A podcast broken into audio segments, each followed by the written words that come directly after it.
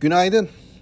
1 Haziran 2021 tarihli yeni strateji raporu güncellememizde bazı konulara değindik. Ee, sene başında yayınladığımız rapora kıyasla bir takım güncellemeler yaptık. Şimdi bu e, rapor içerisinden önemli gördüğüm bazı konu başlıklarını değerli izleyicilerle paylaşmak istiyorum. Öncelikle e, strateji raporumuzun başlığını piyasaları zorlu bir yaz mevsimi bekliyor şeklinde koyduk ki burada yaz döneminde enflasyonun nispeten yüksek seviyelerde seyredeceğini, bunun da hisse senedi piyasalarını çok öyle rahat bırakmayacağını tahmin ediyoruz. Bunu vurgulamaya çalıştık. Endeks hedefimizi 1850 seviyesine yükselttik BIST 100 için. Daha önceki endeks hedefimiz 1700 seviyesiydi. Yaklaşık %10 civarı bir artış var burada. Bu endeks hedefindeki artış özellikle ihracat tarafı kuvvetli veya döviz kazancı sağlayan şirketlerin fiyat hedeflerinde yaptığımız yukarı yönlü güncellemeyi yansıtıyor. Ayrıca yine burada şirket değerleme periyodunu iki çeyrek ileriye taşıdığımız için de değerlemelere bir artı katkı sağlanmış oldu. Bu değerlememizde hisse senedi için, hisse senetleri için öngördüğümüz sermaye maliyetini %21,5 olarak belirledik. Bu yaklaşık 200 bas puanlık artış anlamına geliyor. Aslında 200, 2020 başından beri biz e, yaklaşık piyasa için %19,5 oranında bir e, risk maliyeti, sermaye risk maliyeti e, kullanıyorduk. Bunu faizlerdeki artış sonrası e, 200 bas puan arttırmış olduk bu raporla birlikte. Burada varsayımlarımız şöyle. Piyasadaki risksiz getiri oranı %16. Yine e, hisse senedi risk priminde %5,5 olarak kullanıyoruz. Hisse senedi tarafında endeks hedefimizin artmasına en çok katkı sağlayan hisseler Ereğli Demirçelik, Ford Otosan, Koç Holding, Şişecam ve Petkim hisseleri oldu. Çünkü bu hisselerde daha yüksek oranda bir fiyat güncellemesi yaptık. Aşağı yönlü kayda değer etki yapan sektörler arasında da bankalar ön planda geliyor. Bankalarda da hedef değerlerimizi yaklaşık %12-15 aralığında azaltmış olduk. Ki bankalar e, bu bizim yapmış olduğumuz güncellemeden yani sermaye risk maliyetinden daha fazla etkileniyorlar. Duyarlılık daha fazla bundan kaynaklandı. E, kar beklentilerimize baktığımızda e, kar beklentilerimizde 2021 yılı için toplamda bizim toplam araştırma ekibimizin e, incelediği, rapor yazdığı 48 şirket var. Bu şirket için 2021 yılında %61 net kar artışı öngörüyoruz. Sene başında bu artış oranı %57 idi. Burada hafif e, bir artış olmuş. 2022 için ise %34 net kar artışı öngörmüşüz. Sene başında da aşağı yukarı aynı seviyedeydi. Burada bir değişiklik yok. Ama e, şuna dikkat çekmek istiyorum. Sene başında tahminlerimizi yaptığımızda 2021 yılı için enflasyon tahminimiz yaklaşık %11,5 seviyesindeydi. E, bu yeni raporla birlikte enflasyon tahminimiz 400 bas puan artmış oldu. %15.7'ye çıktı. Dolayısıyla nominal artışlar aynı reel büyümeyi ifade etmiyor. E, şu anda e, %61 büyüme dediğimiz zaman aslında reel olarak sene başına göre enflasyondan arındırılmış e, miktarda daha düşük bir büyüme öngörmüş olduk.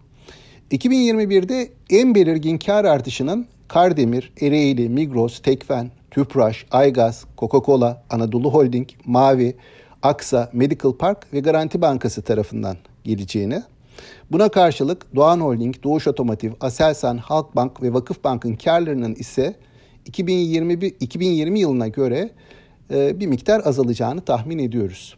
Yine e, araştırma kapsamımızdaki şirketlerden, havayolu şirketlerinden Pegasus ve Türk Hava Yolları'nın zararlarının 2020 yılına göre azalacağını tahmin ediyoruz. Sene başına kıyasla Pegasus, Türk Hava Yolları, Doğan Holding, Halkbank ve Tüpraş hisselerinde bir miktar aşağı yönlü tahmin güncellemesi yaptık.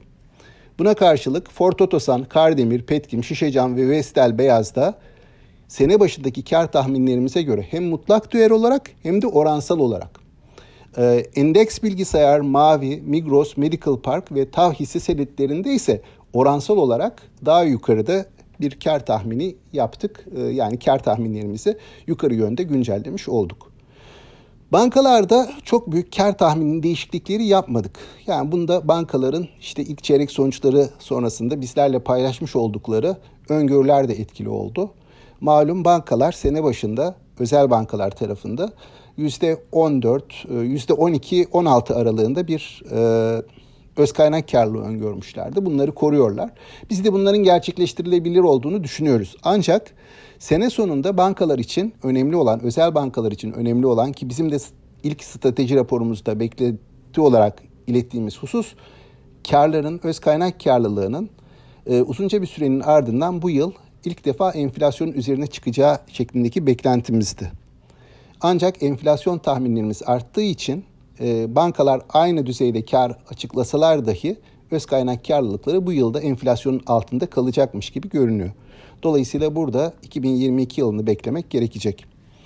Diğer taraftan borsanın diğer piyasalarla karşılaştırmasını yaptığımızda BIST 100 emsallerine göre ucuz görünüyor fiyat kazanç oranları açısından. Ancak e, özellikle kur üzerinde yaz aylarında göreceğimiz baskı bir miktar sıkışık seyrin korunabileceğine işaret ediyor. Şöyle örnek vereyim. Türk hisse senetlerinin bir yıl vadeli fiyat kazanç oranı ortalaması 5.5 seviyesinde. Bu yine MSCI tarafından hesaplanan gelişmekte olan ülke e, FK oranı ortalama 14'ler seviyesinde şu anda. Dolayısıyla biz %62 civarı bir iskonto taşıyoruz. Bu da tarihsel olarak baktığımızda en yüksek iskonto oranlarından birisi tarihsel olarak yani en yüksek iskonto değerine ulaşmış durumdayız. Bu piyasada aslında işler düzeldiğinde yatırımcılar için çok önemli fırsatlar olduğunu da düşündürtüyor bana göre.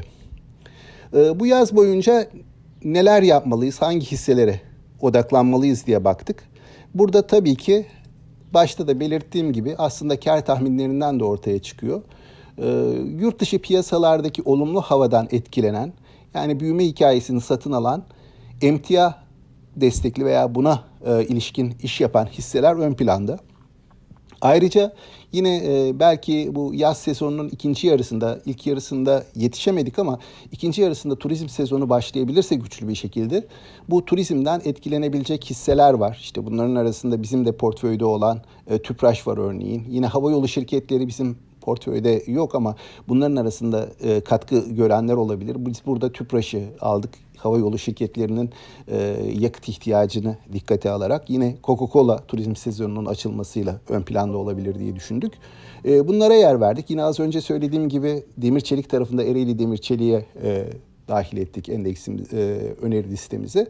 Bunun dışında saymak gerekirse hani öneri listemiz farklı gerekçelerde. Bunların kimisinde fiyat ucuz kalmış olabilir. Kimisinde az önce bahsettiğim temalara uyum sağlanmış olabilir.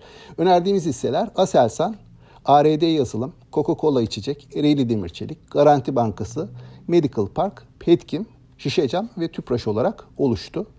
Ee, bu bunların bir bölümü sene başındaki öneri listemizde de vardı. Bir bölümü daha sonradan öneri listemize girmişti. En son açıkladığımız öneri listesi de bu şekilde oluşmuş oldu. Umarım e, stratejimiz hakkında vermiş olduğum bu bilgiler, bu özet bilgiler sizlerin yatırım kararlarında karar almanızda bir fikir vermesi açısından yardımcı olmuştur. Sağlıklı, bol ve bereketli kazançlı günler dilerim. İyi günler.